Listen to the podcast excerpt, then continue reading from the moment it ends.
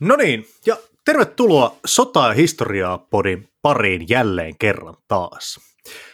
Tänään meillä onkin aiheena aika mielenkiintoinen ja vähän erilainen aihe, nimittäin Suomen ja Yhdysvaltojen suhteiden historia, joka menee itse asiassa yllättävän pitkälle historiassa taaksepäin, johon liittyy kaikenlaisia kommelluksia ja mielenkiintoisia tapahtumia muutenkin.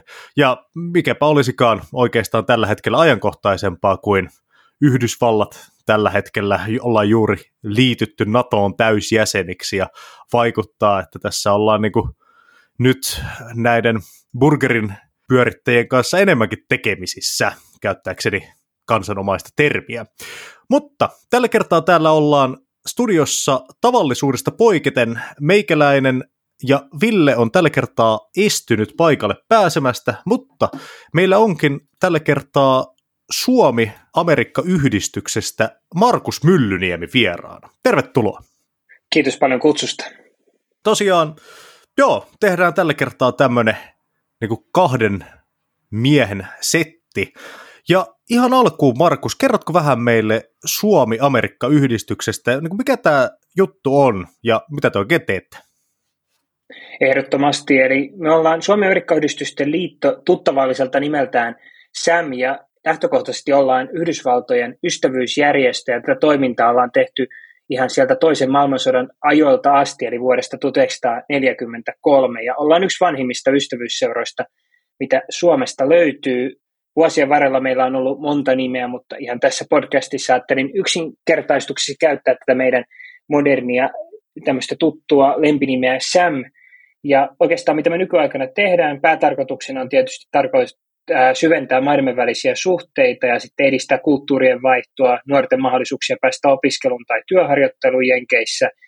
Ja sitten tietysti toimitaan meidän jäsenyhdistyksien valtakunnallisina keskusjärjestönä ja näitä meidän jäsenyhdistyksiä löytyy semmoinen yli 20 ympäri ympäri Suomen, eli varmaan teidän omista kotikylistä ja paikkakunniltakin löytyy tämmöinen SAMin alajärjestö ja ollaan poliittisesti sitoutumaton tietysti, eikä pyritä vaikuttamaan valtiollisiin asioihin. Ja nykypäivänä myös julkaistaan Suomen johtavaa USA-aiheista julkaisua Sam Magazinea paperisena neljä kertaa vuodesta, ja tätäkin ollaan tehty ihan ää, vuodesta 1946 lähtien, eli, eli ensimmäinen numero on, on, on lähtenyt sieltä jo 40-luvulta lähtien ihmisille kotiin, ja lisäksi sitten meillä on Yhdysvallat-aiheista sisältöä verkossa – joka viikko meidän nettisivuilla osoitteessa www.sammagazine.fi ja, ja nykyään myös sitten jaetaan korkeakouluopiskelijoille melkein 200 000 dollarin arvosta stipendejä joka vuosi ja tarjotaan kesätöitä myös alle 27-vuotiaille korkeakouluopiskelijoille. Jos ne sattuu kiinnostamaan, niin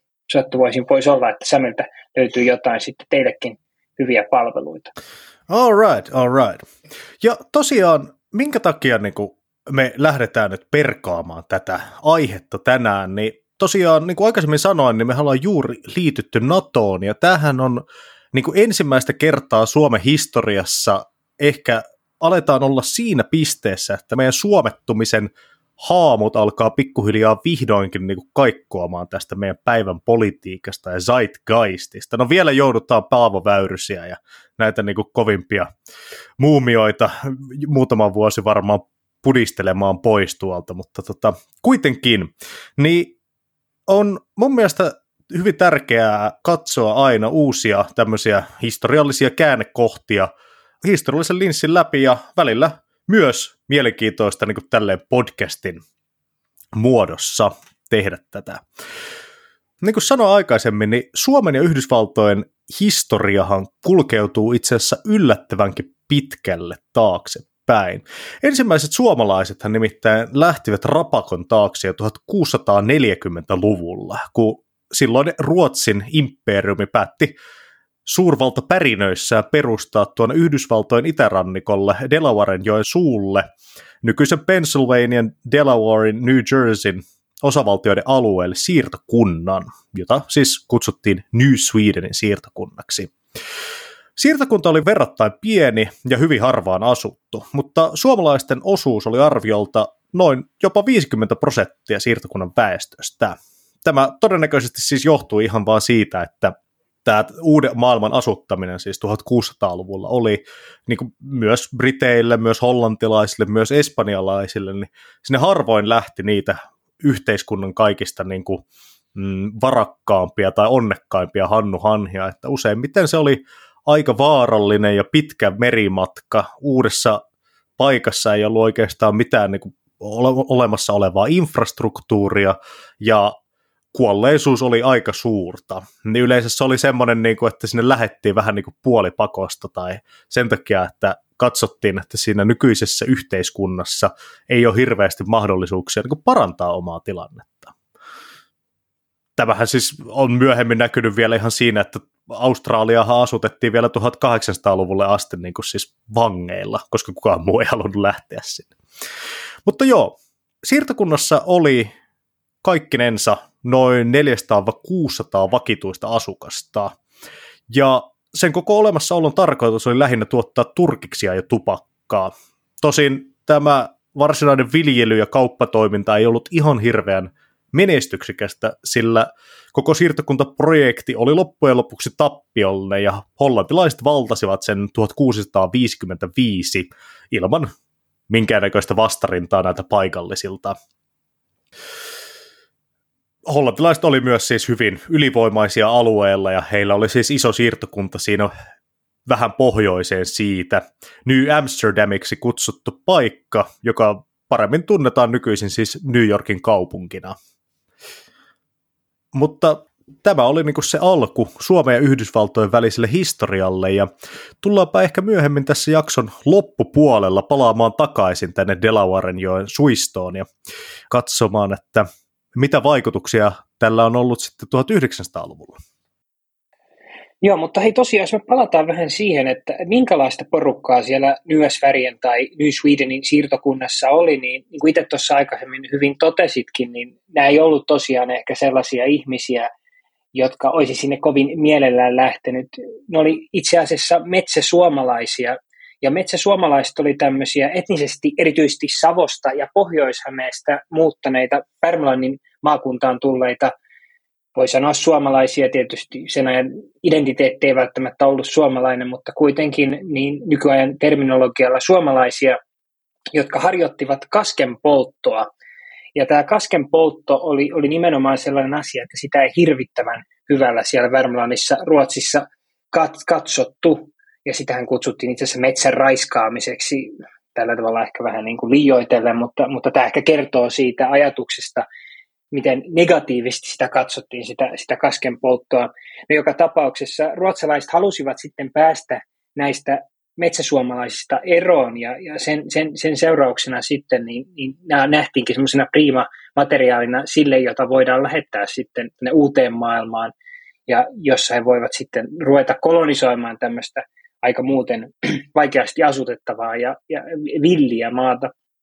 Ja alusta alkaen sitten täällä Nyasvärien siirtokunnassa prosentuaalisesti aika iso osa tästä väestöstä oli, oli metsäsavolaisia, ja tämä osuus vain kasvoi sitten kohti niitä siirtokunnan loppuaikoja. Ja varmaan aika monelle suomalaisille, joka tästä aiheesta mitään tietää tai on tästä mitään kuullut, niin on nimenomaan kuullut sen tutkimuskirjallisuudessa aika usein esiintyvän väitteen siitä, että suomalaiset olisi tullut, tai nimenomaan nämä metsäsuomalaiset olisi tullut erityisen hyvin toimeen näiden paikallisten Lenape-alkuperäisasukkaiden kanssa.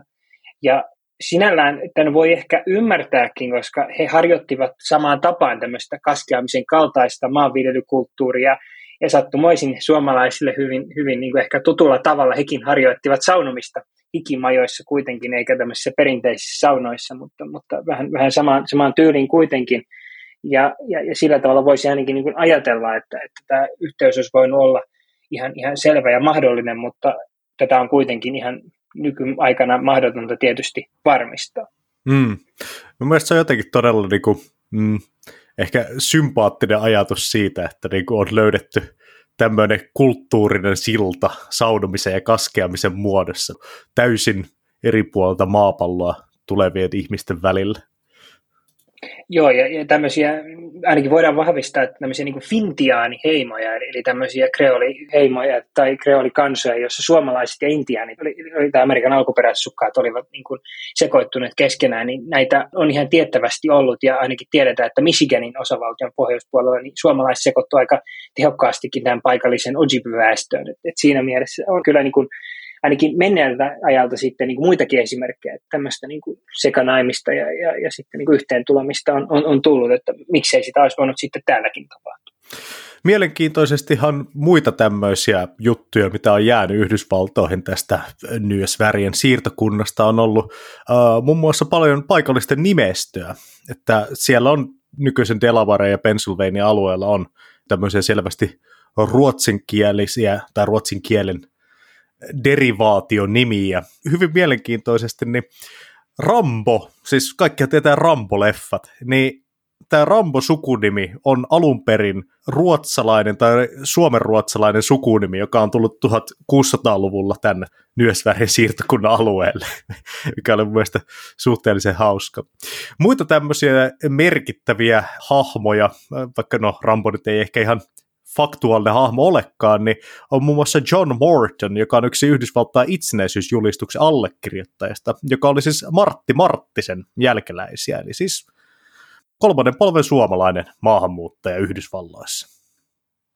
Joo, ehdottomasti. Ja, ja se suomalaisten vaikutus siellä Delaveren siirtokunnan alueella ei jäänyt pelkästään tähän, vaan yksi keskeisin tämmöinen ehkä tämän nimestön ulkopuolella oleva tämmöinen niin kuin ihan, ihan kiinteä asia, minkä suomalaiset jätti jälkeensä. Nämä metsäsavolaiset toi sinne nimittäin tuon hirsimökkien rakentamistaidon ja, ja uskontotieteen ja etnografian emeritusprofessori Juha Pentikäinen on itse asiassa esittänyt tämmöisen väitteen, että, että metsäsuomalaiset olisi tuoneet näiden hirsimökkien eli englanniksi log cabin rakentamisen perinteen Yhdysvaltoihin ja itse asiassa jos te menisitte nyt käymään siellä Nyösvärien siirtokunnan alueella nykyisessä Swedesburg-kaupungissa, eli nimestä jo heti kuulee, että siellä on, on ruotsalaisia joskus asunut, niin löytäisitte sieltä Yhdysvaltain vanhimman pystyssä olevan hirsimökin, joka on rakennettu vuonna 1640. Ja, ja nämä hirsimökithän on, on, on niin kuin jäänyt ihan selkeästi niin kuin todella keskeiseen rooliin siinä yhdysvaltalaisessa kansallisidentiteetissä. Ja, ja hirsimökki yhdistetään siellä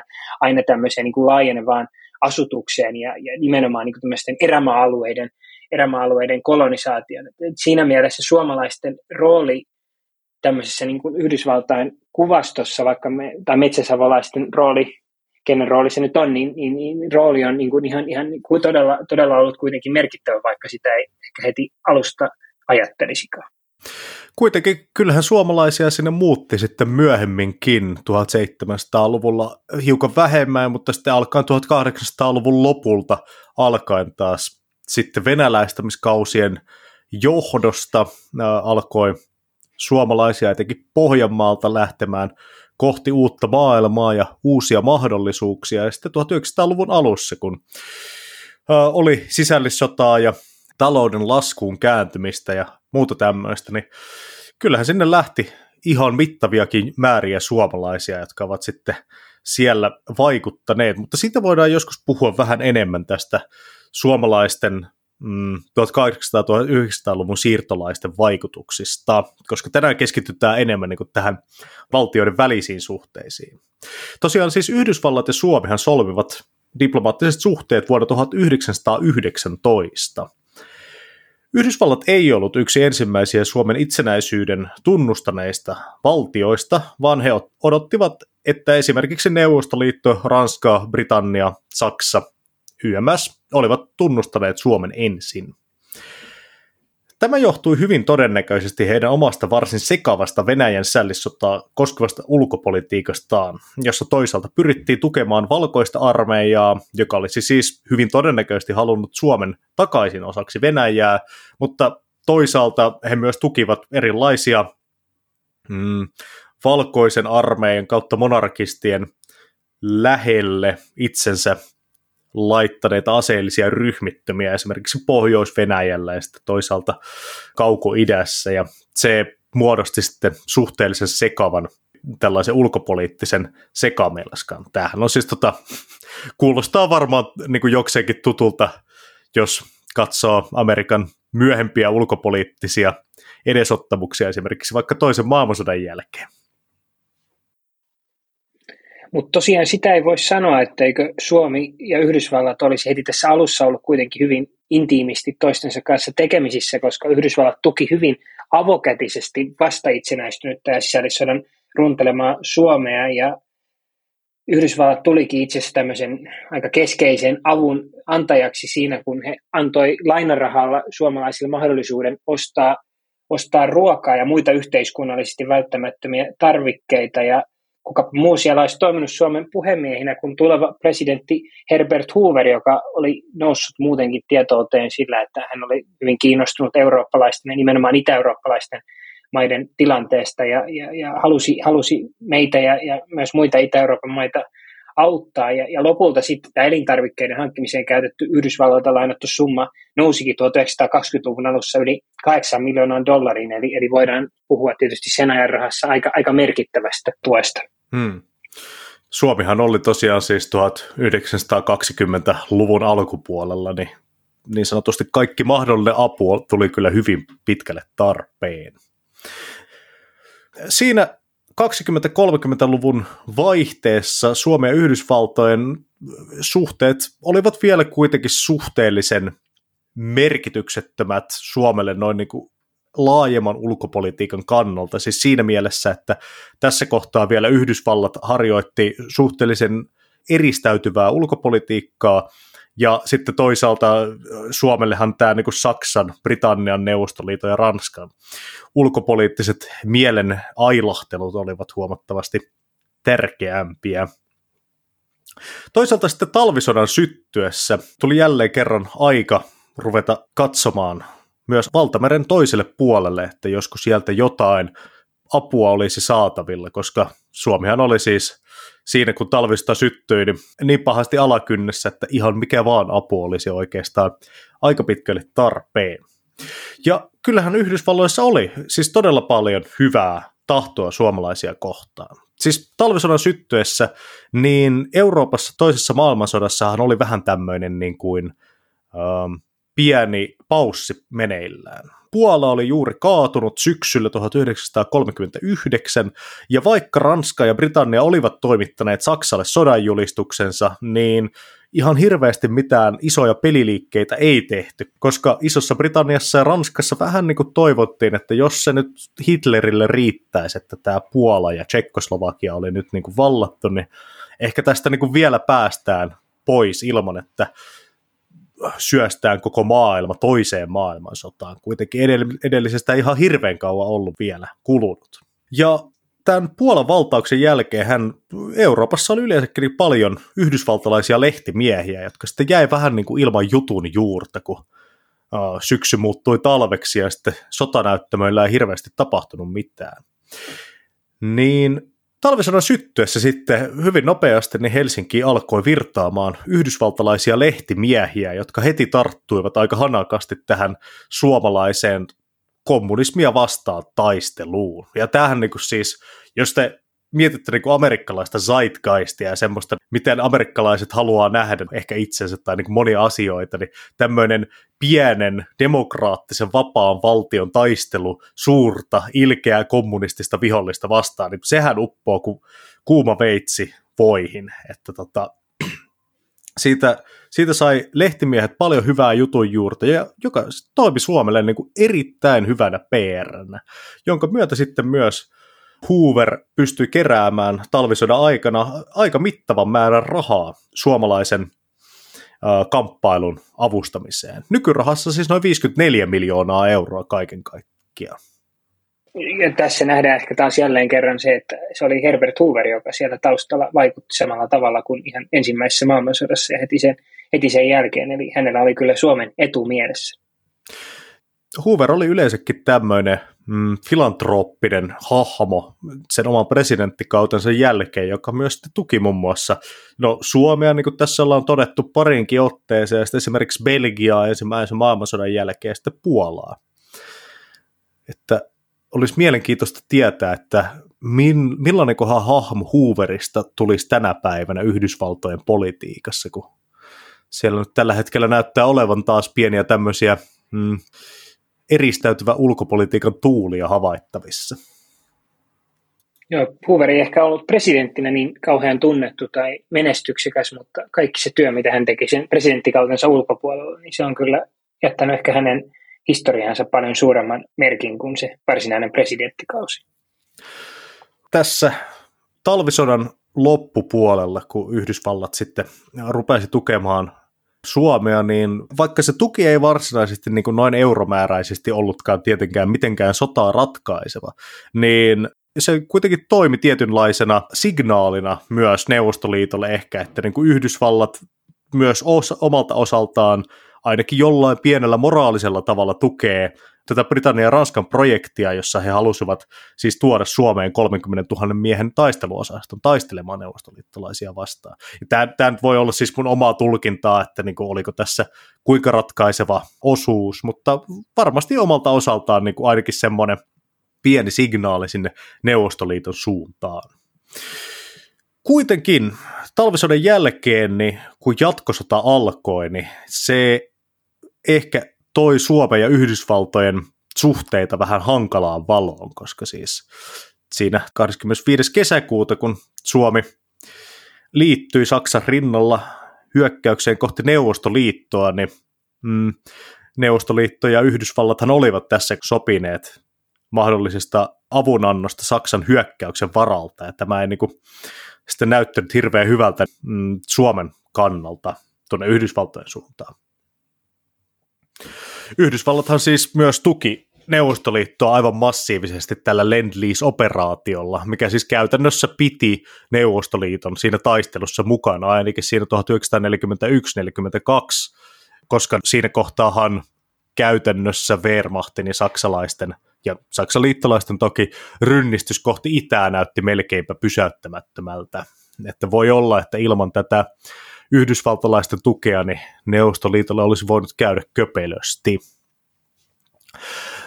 Mielenkiintoisesti, kun tehtiin tai tein tutkimusta tätä jaksoa varten, niin tuli tämmöinen pieni knoppi esille, että Henri Oinas Kukkonen, joka on siis Oulun yliopiston dosentti, on tehnyt 2020 julkaistu tutkimuksen, jonka mukaan siis Risto Ryti olisi jo 1943 pyytänyt salaa Yhdysvalloilta apua. Uh, siis sillä tavalla, että hän olisi järjestänyt Suomessa yhdysvaltalaismielisten keskuudessa tukea sille, että Yhdysvallat olisivat miehittäneet Pohjois-Suomen, jossa siis tässä kohtaa hän oli saksalaisten armeijakunta. Ja äh, tällä tavalla oltaisiin sitten saatu toisaalta Pohjois-Suomi yhdysvaltalaisten miehittämäksi ja irrotettua sitten Suomi sodasta kokonaan, mikä olisi sitten pelastanut Suomen mahdolliselta Neuvostoliiton miehitykseltä, koska siis tässä 43 Stalingradin taistelun jälkeen niin Suomen ylimmissä sodanjohtoelimissä alettiin jo pikkuhiljaa vähän niin kuin pälyilemään ympärilleen, että mitenköhän tästä sodasta voitaisiin nyt mahdollisesti päästä pois, koska tappiot rupesivat olemaan Saksalla sen verran rajut tuolla itärintamalla, että tappio alkoi olemaan jo käytännössä matemaattinen tosiasia.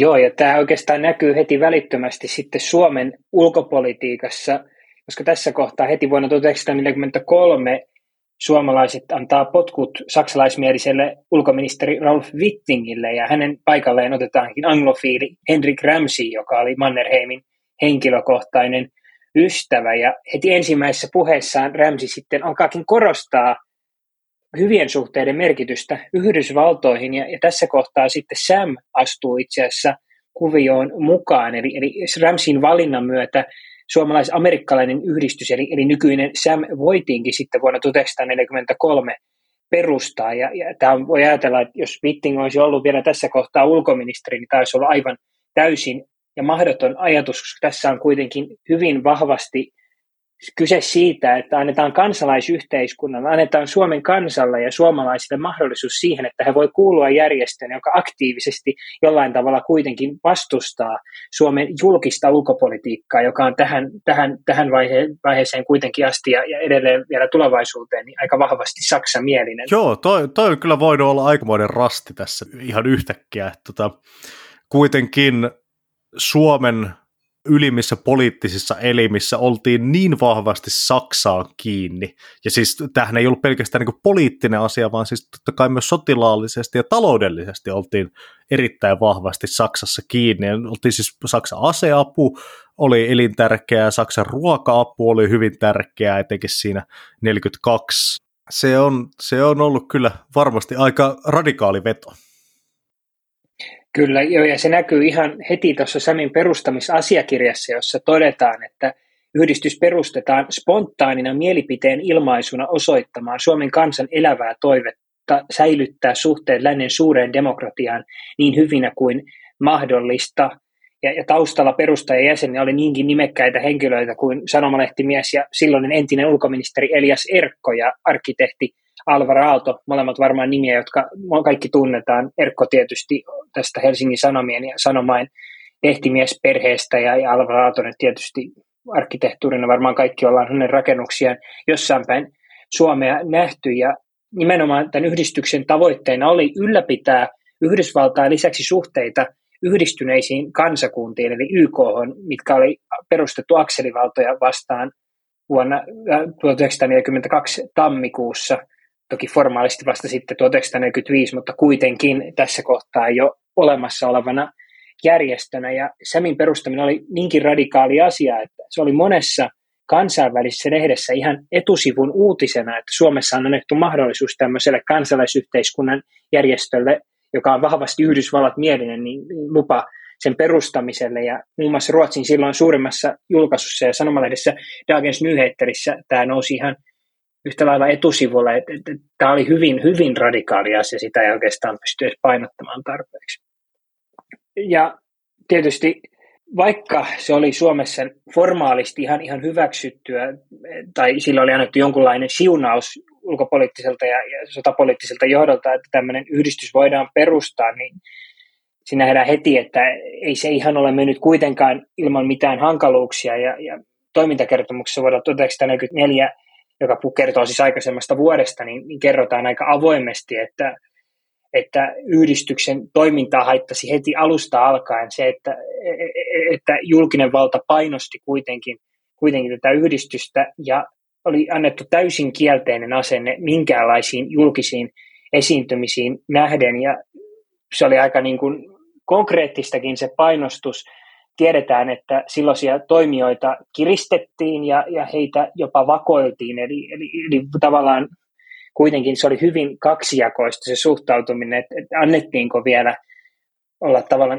ainakin että se oli se liaka, jonka annettiin tavallaan ihmisten mennä sinne Yhdysvaltoihin suuntaan, niin oli, oli äärimmäisen lyhyt. Ja oikeastaan voisi jollain tavalla, jos vertaa nykypäivään, niin sanoa, että, että silloin kun kuuluu Samin jäseneksi, kuului tavallaan Yhdysvallat ystävyysseuran jäseneksi, niin, niin se, oli, se oli hyvin radikaali kannanilmaus ja, ja se, että kannatti YK-jäsenyyttä. Siis jos nykyaikana miettii, että kannattaa YK-jäsenyyttä, niin eipä se ole kovin, kovin ihmeellinen asia, mutta siihen aikaan, jos kannatit YK-jäsenyyttä Suomelle, niin se oli, se oli melkein verrattavissa maanpetokseen. Et, et, et siinä mielessä voi vähän ehkä vertailla sitä syvimmän suomettumisen aikaa ja sitä, kun joku kehtasi ehdottaa, että kuulutaan kuulutaan NATOon, niin ehkä tässä on tiettyjä semmoisia samanlaisia, samanlaisia askel, askelmerkkejä, mutta voidaan varmaan arvioida, että 60 vuoden päästä katsotaan tätä nykypäivää, niin tuskinpa se NATO-jäsenyyskään on enää mikään ihmeellinen asia, vaan siitä on tullut YK-jäsenyyden kanssa tämmöinen aika, aika neutraali juttu. Hmm. Niin, se on monesti, kun historian kirjoitusta tulkitaan tai sitä tarkastellaan, niin tulee vähän semmoinen kuva, että kun valtiolla tai jollain ryhmällä on joku virallinen kanta, esimerkiksi vaikka ulkopoliittinen suuntaus tiettyyn suuntaan, niin kyllä se nyt on aina silleen, että sen suuntauksen sisällä on todennäköisesti kuitenkin ihmisiä, joskus jopa suuria joukkoja ihmisiä, jotka on niin itse asiassa sitä eri mieltä. Että tässä Suomen Saksa-suuntauksessakin monesti unohdetaan, että olihan Suomessa niin kuin ihan valtion huippuelimissäkin oikeasti sellaisia ihmisiä, jotka olisivat huomattavasti mieluummin nähneet Suomen enemmän sinne niin kuin Britannia, Ranska, Yhdysvallat akselille suuntautuneena kuin sitten, että niin kuin oltaisiin sinne Saksan mukaan lähdetty. Mannerheimhan näistä niin kuin varmaan tietenkin ehkä kuuluisimpana. Mitä äsken tuossa sanoitkin siitä, että saattaa olla kuitenkin niin kuin poliittisessa johdossa vähän ristiriitoja ja ristivetoja siitä, että mihin suuntaan ollaan kallellaan ja mitä mieltä ollaan, niin näkyy myös tässä kohtaa. Nimittäin ulkoministeri Ramsi, vaikka hän oli julkisesti siunannut tämän SAMin perustamisen, niin hän oli kyllä kulissien takana aika selvään todennut yhdistyksen aktiiveille, että älkää missään nimessä toimiko kovin aktiivisesti, koska he koki, että tämä ärsyttäisi Saksaa. Ja, ja Mannerheim oli, oli hyvin, hyvin samoilla kannoilla, ja hän oli, vaikka oli itsekin siunannut Samin perustamisen, niin todennut ihan, ihan saman. Ja ehkä tästä voi kertoa, että kuinka, kuinka niin kuin radikaalista asiasta oli saksalaisten mielestä kysymys, niin, niin se, että Suomen asianhoitaja Berliinissä kutsuttiin kaksi kertaa ulkoministeriön puhutteluun sen takia, koska yhdistys oli annettu perustaa Suomessa. Eli, eli voi huomata kyllä sen, että, että se oli aika, aika niin kuin kivulias asia saksalaisille, että annettiin kansalaisyhteiskunnalle mahdollisuus muodostaa tämmöinen yhdistys, jonka tavoite on kannattaa Suomen YK-jäsenyyttä ja parantaa Suomen suhteita Yhdysvaltoihin. Hmm. No, kun Neuvostoliitto aloitti suurhyökkäyksensä 9. kesäkuuta 1944, Yhdysvallat kuitenkin julisti Suomen ja sen johtajat saksalaismielisiksi ja pyysi lähettiläs Jalmar J. Prokopen poistumaan maasta. Halu tukea liittolaista kriittisen Normandian maihin nousun ponnistuksen ollessa käynnissä oli kuitenkin vahvempi kuin halu tukea Suomea tai se hyvä tahto, mitä amerikkalaisilla päättäjillä oli Suomea kohtaan. Kuitenkin, kun Yhdysvallat ja Neuvostoliitto neuvottelivat Euroopan jaosta tai tästä sodan kulusta 1943-1944, niin yksi Yhdysvaltojen vaatimuksista oli Neuvostoliitolle, että Suomea ei tulisi miehittää kokonaan. Neuvostoliitto kyllä siis lupasikin Washingtonin suurlähettiläs Maxim Litvinovin suulla, että heidän tavoitteensa ei olisi miehittää Suomea tässä suurhyökkäyksen tai heidän hyökkäyksensä Suomea vastaan aikana. Toki tässähän nyt voidaan sitten jälleen kerran todeta, että neuvostoliittolaisten tai venäläisten lupaukset tämmöisissä diplomaattisissa neuvotteluissa kun ovat, niin tota, ne ehkä kannattaa ottaa pienen niin suolan rakeen kanssa, koska kyllähän ne tekevät samanlaisia lupauksia monistakin Itä-Euroopan valtioista, ehkä Tsekkoslovakia nyt kaikista kuuluisimpana ja Unkari, mutta miten vaan kävikään Tsekkoslovakialle ja Unkarille, niin tota, ehkä tällä nyt ei sitten loppujen lopuksi ollut niin hirveästi merkitystä, sanotaanko se reaalipoliittisen tilanteen takia.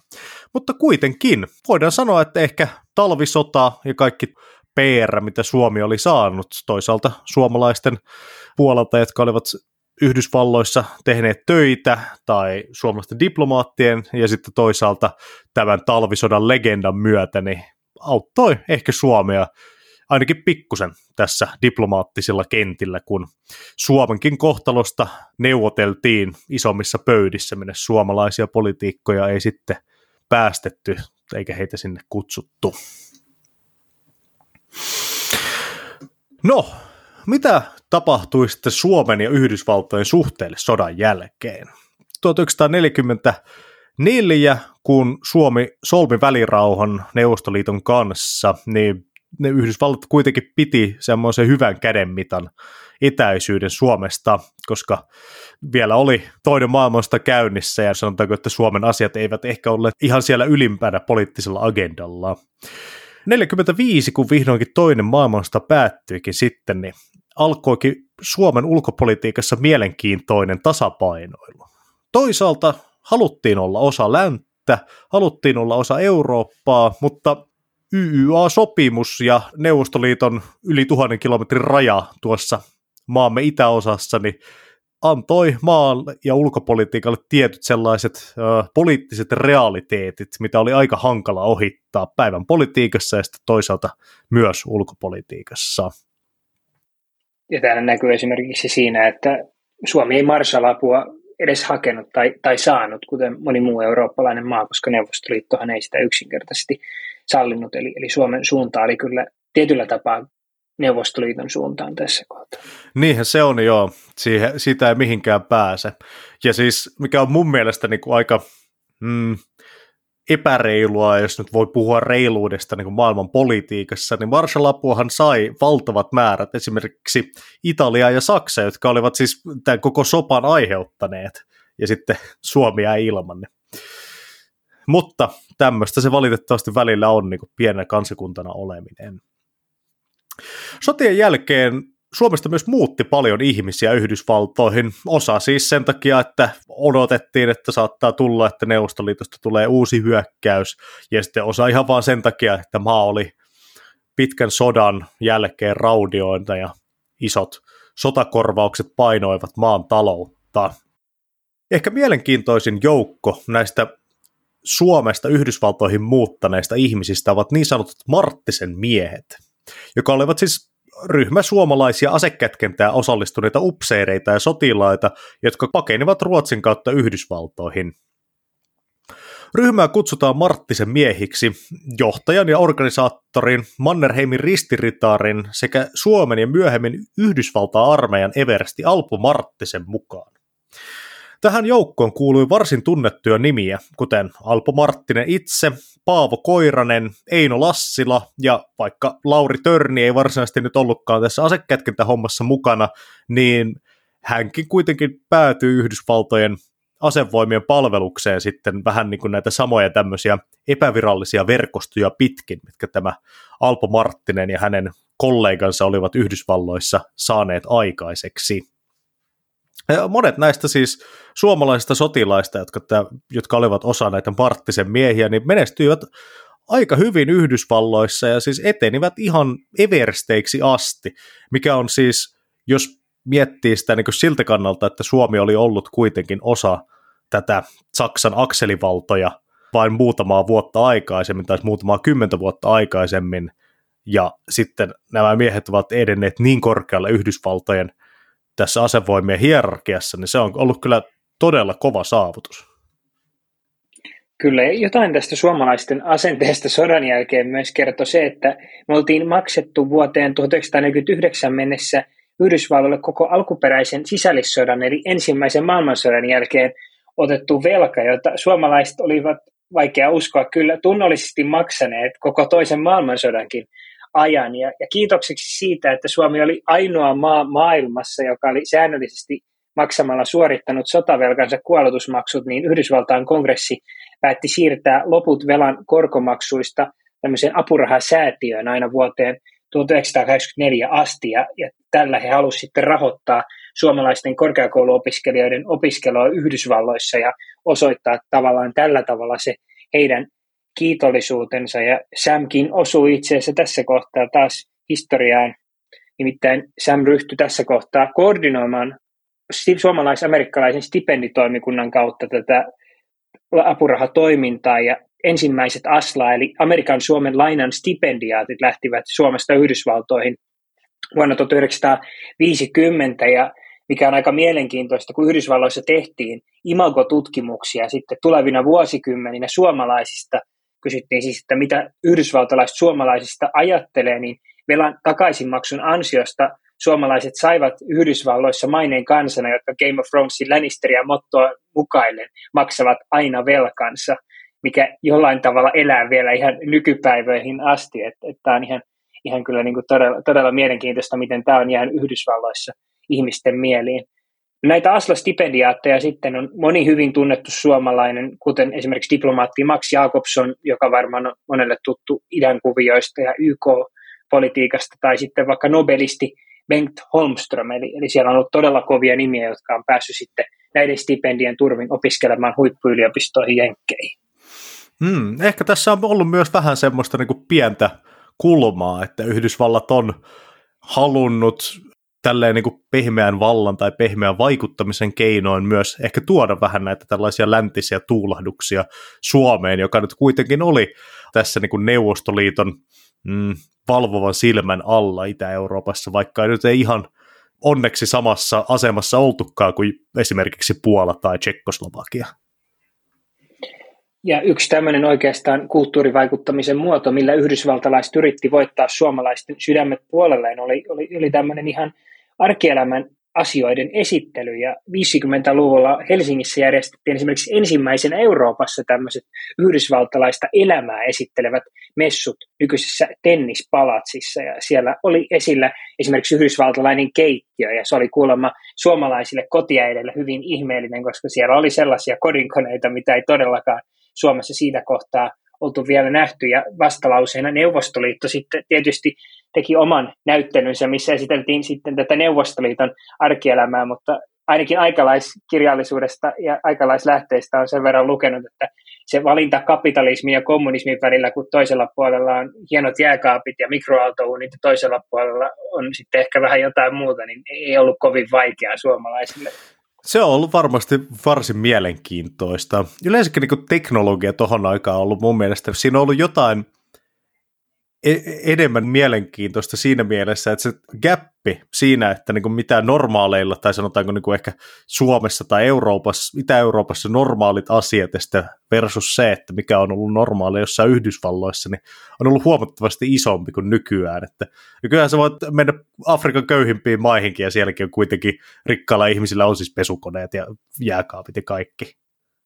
Joo, se tarvitse kuin vaan omilta isovanhemmilta tai miksei jopa vanhemmiltakin kysyä, että, että minkälaista se elämä oli 50- ja 60-luvuilla, koska se oli, se oli hyvin erilaista, että silloin ei välttämättä edes pääkaupunkiseudulla ollut kerrostalossa sisävessaa. Hmm, hmm. Se on joo. Monesti ehkä, no joo, ehkä se on vaan kun me ollaan niin nuoria, että meiltä unohtuu vähän sen. To, toki meillä on aika paljon vähän varttuneempiakin kuulijoita, niin he nyt varmaan muistaa sen. Mutta, mutta joo, pitää muistaa niin kuin tälleen, että Suomi on kuitenkin – aika pienessä ajassa ponnistanut sieltä melkein kehitysmaatasolta, tai oikeastaan noin kehitysmaatasolta, kyllähän me saatiin YK kehitysapua jonnekin 70-luvulle asti. Joo, ei mikään ihme, että se on voinut se yhdysvaltalainen kodin elektroniikka ja kodin maailma vaikuttaa ihan utopistiselta. Tämä Suomen painottelu idän ja lännen välillä näkyy myös mielenkiintoisesti 1975 ETYK-konferenssissa, eli siis Euroopan turvallisuus- ja yhteistyökonferenssissa, jota pidetään siis yhtenä Kekkosen suurimmista tämmöisistä ulkopoliittisista voitoista. Etyk oli siis tosiaan ensimmäinen tämmöinen huippukokous, jossa oli mukana kaikki Euroopan valtioiden päämiehet, lukuun ottamatta Albaniaa, koska Albania oli tällä hetkellä ne Pohjois-Korea-kausi käynnissä ja he halusivat olla vain Kiinan kavereita. Tota, joskus tehdään jakso Albanian historiasta, koska tota Enver Hoxha ja koko se, se, se valtion 1900-luvun historia on niin käsittämätön, että se menee suorastaan tragikoomisuuden puolelle. Mutta joo, tosiaan siis kaikki Euroopan valtiot ja Neuvostoliitto ja Yhdysvallat ja Kanada oli tässä ETYK-konferenssissa, ja sitten oli vielä jotain muita valtioita siihen päälle, niin tämä oli niinku ihan sellainen ensimmäinen huippukokous siihen aikaan, mihin saatiin näin kattava määrä idän ja lännen äh, valtioiden edustajia samaan pöytään neuvottelemaan äh, asioista. Ja tämä oli myös ensimmäinen kerta, kun Yhdysvaltain presidentti saapui Suomeen, äh, presidentti Gerald F. Ford, joka siis tuli tähän etykkiin. Ja tästähän myös voidaan sanoa, että alkaa tämmöinen Suomen maine tämmöisenä idän ja lännen sovittelun paikkana. Että näitä etyk-konferenssejahan pidettiin siis myöhemmin vielä, äh, muistaakseni ainakin yksi lisää. En nyt itse asiassa en muistanut katsoa, oliko niitä useampi, mutta ainakin yksi lisää. Ja sitten esimerkiksi äh, Donald Trumpin ja Vladimir Putinin ihan muutama vuosi sitten tapahtunut tapaaminen, sehän oli myös Helsingissä. Muutenkin niin kuin tästä etyk-konferenssista voidaan sanoa, että myös ehkä kansainvälisillä areenoilla lähti tämmöinen, tai näkyi ensimmäistä kertaa tämmöinen Suomen halu näyttää koko maailmalle, että hei, me ei olla mikään niin kuin Varsovan liiton maa, että me olemme itsenäinen valtio ja meillä on oma itsenäinen ulkopolitiikka, jota ei sanella Moskovasta. Kyllä, ja sitten myöhempinä vuosina Ronald Reagan ja George Bush vanhempi saapuivat Suomeen myös käymään, kun he kävivät Neuvostoliiton vierailulla, ja ehkä näistä se merkityksellisempi oli tämä Ronald Reaganin vierailu Suomeen vuonna 1988 Delaveren siirtokunnan perustamisen ja Suomen sekä Yhdysvaltojen suhteiden 350 juhlavuonna. Ja, ja tällöin itse asiassa Ronald Reagan oli Suomessa Sämin ja Paasikiviseuran isännöitsemänä Finlandia-talolla vierailulla. Eli, eli ollaan saatu joskus jopa ihan presidenttejäkin Jenkeistä meidän vieraaksemme. Ihan jos Joe Biden kuuntelee, niin mielellä otetaan nyt sinutkin vieraaksi, mutta ei sitä koskaan tiedä. Aina pitää yrittää. No, joka tapauksessa puheessa Reagan sitten painotti, miten suomalaisten rohkeus ja nimenomaan sisu ovat muuttaneet ovat muuttuneet osaksi Yhdysvaltojen kansallista omaisuutta ja tämmöistä kansallista identiteettiä. Ja Reagan myös halusi sanoa nimenomaan, että Yhdysvallat on suomalaisille siirtolaisille kiitollisuuden velassa. En tiedä, oliko sitten näistä hirsimökeistä vai, vai mistä, mutta joka tapauksessa halusi kuitenkin sen meille kertoa. Ja samalla Reagan halusi sitten korostaa siinä puheen lopussa, että suomalaisilla on itsenäinen rooli maailmassa ja, ja vapaus määrittää se oma suuntansa. Lieneekö tällä sitten ollut jotain tekemistä sen kanssa, että Reaganin seuraava kohde oli valtion vierailu tosiaan Moskovassa sitten Gorbachevin vieraana. Ehkä tämmöisenä yksinkertaisena detaljena, niin Sam jakoi silloin Reaganin vierailun aikana yli 8000 Yhdysvaltain pienoislippua toimistostaan Mekelinin kadulta, eli Yhdysvallat kiinnosti silloin melkein 10 000 suomalaista, ja niin ne taitaa kiinnostaa nykyäänkin ihan valtavia massoja suomalaisia. Joo, se on kyllä ollut varmasti varsin symbolinen hetki. Ja ehkä tässä on myös jotain pientä symboliikkaa siitä, että 88 eletään kuitenkin kylmän sodan viimeisiä hetkiä, että kuitenkin vain kolme vuotta myöhemmin niin Neuvostoliitto lakkaa kokonaan olemasta.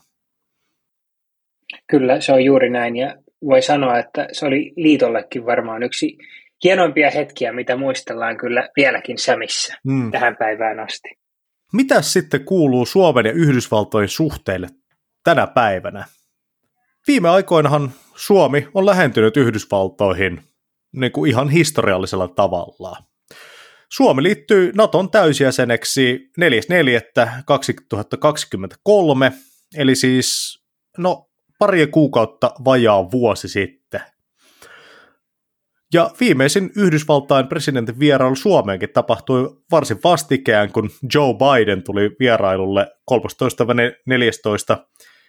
heinäkuuta 2023 Pohjoismaiden pääministerien tapaamiseen Suomeen, jossa joka sitten niin kuin, samalla tapasi sitten täällä Suomen presidenttiäkin.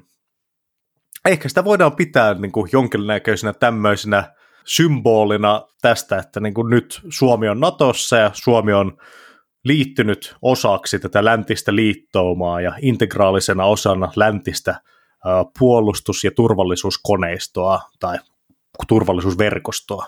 Koneisto kuulostaa vähän, vähän pahalta. Mutta joo, voidaankin siis sanoa, että Suomen ja Yhdysvaltojen suhteet tulevat todennäköisesti olemaan tässä lähivuosina varmaan tärkeämpiä kuin pitkään pitkään aikaan. Suomehan kaavaillaan tällä hetkellä esimerkiksi Naton tukikohtaa, mikä voisi olla siis aikamoinen hyppy Suomen ulkopolitiikassa, koska jos miettii, niin viimeisen kerran meillä on ollut ulkovaltojen tukikohta silloin, kun Neuvostoliitolla oli Porkkalan niemi. Kyllä, joo, tämä on ihan sinällään mielenkiintoista itse kirkkonomalta kotoisin olevana ihmisenä, niin pohtia tätä ajatusta, että silloin kun 56 lähti venäläiset sieltä meidän maaltamme pois, niin nyt sinne tilalle tulee yhdysvaltalaista. Luulen, että otetaan nämä, nämä henkilöt kyllä paljon mielelle, mielellämme sinne paikan päälle. Joo, ei tota, siinä Porkkala-porukassa sillä ei tainnut olla hirveästi kansallista tukea, että ne tuli vähän niin kuin pakosta. Joo, en, en, en usko kyllä jo, että siellä on edelleen, haavat on hyvin, hyvin syviä. Mutta ehkä tässä voi niin kuin summa summarum sanoa, että viimeisen sadan vuoden aikana Suomen ja, ja Yhdysvaltojen suhteet on kyllä tullut siis ihan valtavan hypyn eteenpäin, kun pohditaan 20-lukua, jolloin Yhdysvaltoissa, Yhdysvalloissa varmaan Suomi ei ollut edes tutkassa siihen pisteeseen, että, että tosiaan Joe Biden ja Yhdysvaltain presidentti käy Suomessa ja, ja sinällään nämä vierailut on nykyään aika, aika, aika yleisiäkin eikä millään tavalla poikkeuksellisia. Ja ehkä kaikesta tästä voidaan ainakin omasta mielestäni kiittää Suomen kansaa, että silloin niin kuin 1940-luvullakin herättiin siihen ajatukseen, että halutaan suuntautua Yhdysvaltojen suuntaan, halutaan liittyä YK, niin Suomen kansa tajusi myös tässä Ukrainan sodan kriisiin ja Ukrainan sodan ja, ja Ukrainan kriisin jälkeen, että, että meillä on oikeasti jälleen kerran otettava se aika uskaliaskin askel länteen. Ja, ja sillä tavalla painostettiin poliitikkoja, painostettiin sitä ulkopoliittista johtoa siihen suuntaan, että valittiin tiemme jälleen kerran sieltä lännestä päin ja, ja liityttiin sitten sen seurauksena NATO. Hmm. Ja taloudellisestikin mun mielestä onhan Suomella niin kuin paljon annettavaa Yhdysvaltoihin, että Suomessa on niin kuin kuitenkin noin 10 prosenttia meidän ulkomaankaupasta menee sinne ja tämä on siis mun täysin nyt omaa mututuntumaa ja tästä saa olla kukin äh, niin kuin ihan eri mieltä varmasti löytyy joku, joka tästä tietää paljon enemmän, mutta tuntuu aina vähän, että niin kuin ruotsalaiset on ja tanskalaiset aina pystynyt brändäämään jotenkin omat tuotteensa paljon paremmin, esimerkiksi just Yhdysvalloissa ja sitten niin kuin sitä kautta saamaan, no, paljon ulkomaan vientiä itselleen. Se on kuitenkin maailman suurin kuluttajamarkkina noin niin kuin euromääräisesti. Kyllä, mutta kyllä me ollaan parempaan suuntaan menossa, koska tässä meidänkin työssä vähän noiden kauppa-asioiden kanssa ja talousasioiden kanssa tulee pureskeltua. Ei toki se meidän päätoimialuetta olekaan, mutta ei ole pitkään aikaan kuullut näin paljon positiivista Suomesta. Suomi kiinnostaa tällä hetkellä oikeasti Yhdysvalloissa ja siellä ehkä ollaan ensimmäistä kertaa hyvin pitkään aikaan havahduttu myös siihen, että mikä, mikä Suomi on. Toki pienellä tavalla, mutta kaikki on kuitenkin askeleita oikeaan suuntaan, että enää välttämättä Suomi ei sotketa niin herkästi ainakaan Ruotsiin, vaan nyt ehkä joku saattaa tietää ja sijoittaa maailmankartalle, että missä se Suomi oikeastaan on. Mm. Mä oon siis itse joskus asunut, tai siis no, olin vaihto lukiossa siellä vuoden verran, ja kyllä mä muistan, että niinku yllättävän monet tiesi Simo Häyhä ja talvisodan. Se oli niinku tota monille vanhemmille ihmisille varmaan todennäköisesti hiukan historiasta kiinnostuneille, niin se oli niinku todella tunnettu siellä, mikä oli mulle hiukan yllätyskin jopa. Kyllä, toki nämä tämmöiset legendaariset Suomen toisen maailmansodan hahmot, niin taitaa olla nettikulttuurin ja, ja kaiken muun kautta niin melkeinpä ihan kansainvälisiä julkiksia jo tässä vaiheessa. Niin. No, mutta eihän siinä auta muuta kuin toivoa, että suhteet menee koko ajan hyvään suuntaan ja saadaan tästä Natosta positiivisia asioita Suomelle ja toisaalta sitten, että tämä maailman tilannekin hiukan rauhoittuisi tästä, koska kyllähän tämä tota, eihän tämä nyt tällä hetkellä ihan järkyttävän valoisalta näytä, jos mä niin kuin mun hyvin amatöörimäisen ulkopoliittisen analyysin tähän heitän. Että... Joo. Kyllä, mutta tietysti se on ehkä niin kuin Suomella kuitenkin hyvä ankkuri löytyy tällä hetkellä lännestä. Että, se, on, se on, vaikka epävakaassa maailmassa ollaan, niin kuin poliitikot rakastaa nykyään käyttää näitä merivertauksia ja laivavertauksia, niin voi sanoa kyllä, että Yhdysvalloista on nyt löytynyt Suomelle se, se hyvä ankkuri ja toivottavasti sen avulla pystytään sitten pysymään paikalla tässä hyvin, hyvinkin eh, tuulisessa ja myrskyisessä vedessä, mutta miksei pystyttäisi, koska kuitenkin kun miettii, että mikä ja minkä maiden intressit Suomen kanssa eniten on samassa suhteessa, niin kyllä se taitaa olla vain niin, että ne sieltä lännestä löytyy Yhdysvalloista ja Euroopasta. Joo, tosiaan tähän jakson loppuun niin pitää tietenkin todeta, että niin kuin varmaan ehkä tästä jakson aikana on jo kuultu, niin kyllähän tässä niin kuin on myös meidän omaa tulkintaa ja niin kuin ehkä vähän meidän omaa poliittista suuntautumista, että tällä kertaa ei ollut niin kuin ihan pelkästään 100 prosenttista niin kuin sellaista objektiivista asiaa, toisaalta objektiivinen historia nyt on muutenkin vähän semmoinen tota, aika kiistelty aihe, että kuinka paljon sitä on sitten oikeasti olemassa. Mutta joo, tässä niin vielä tämmöinen pieni disclaimeri loppuun. Tosiaan, Markus, kiitos oikein paljon, että tulit tällä kertaa keskustelemaan minun kanssani Yhdysvaltojen ja Suomen suhteista, ja eikä tässä sitten muuta tällä kertaa. Ensi viikolla taas jotain aivan muuta, ja kuten tavallista, niin Podcastin tekoahan voi tukea Me Coffee-palvelun kautta heittämällä muutaman euron kertaluontoisesti, ja sitten toisaalta, jos ei halua rahallisesti tukea, niin voi heittää meille uh, tykkäyksiä tai uh, mikä se on, Spotifyssa on nykyään tähdet, niin tota, sieltä klikata montako tähteä, viisi totta kai. Yes, se on kaikki tällä kertaa. Se on moro.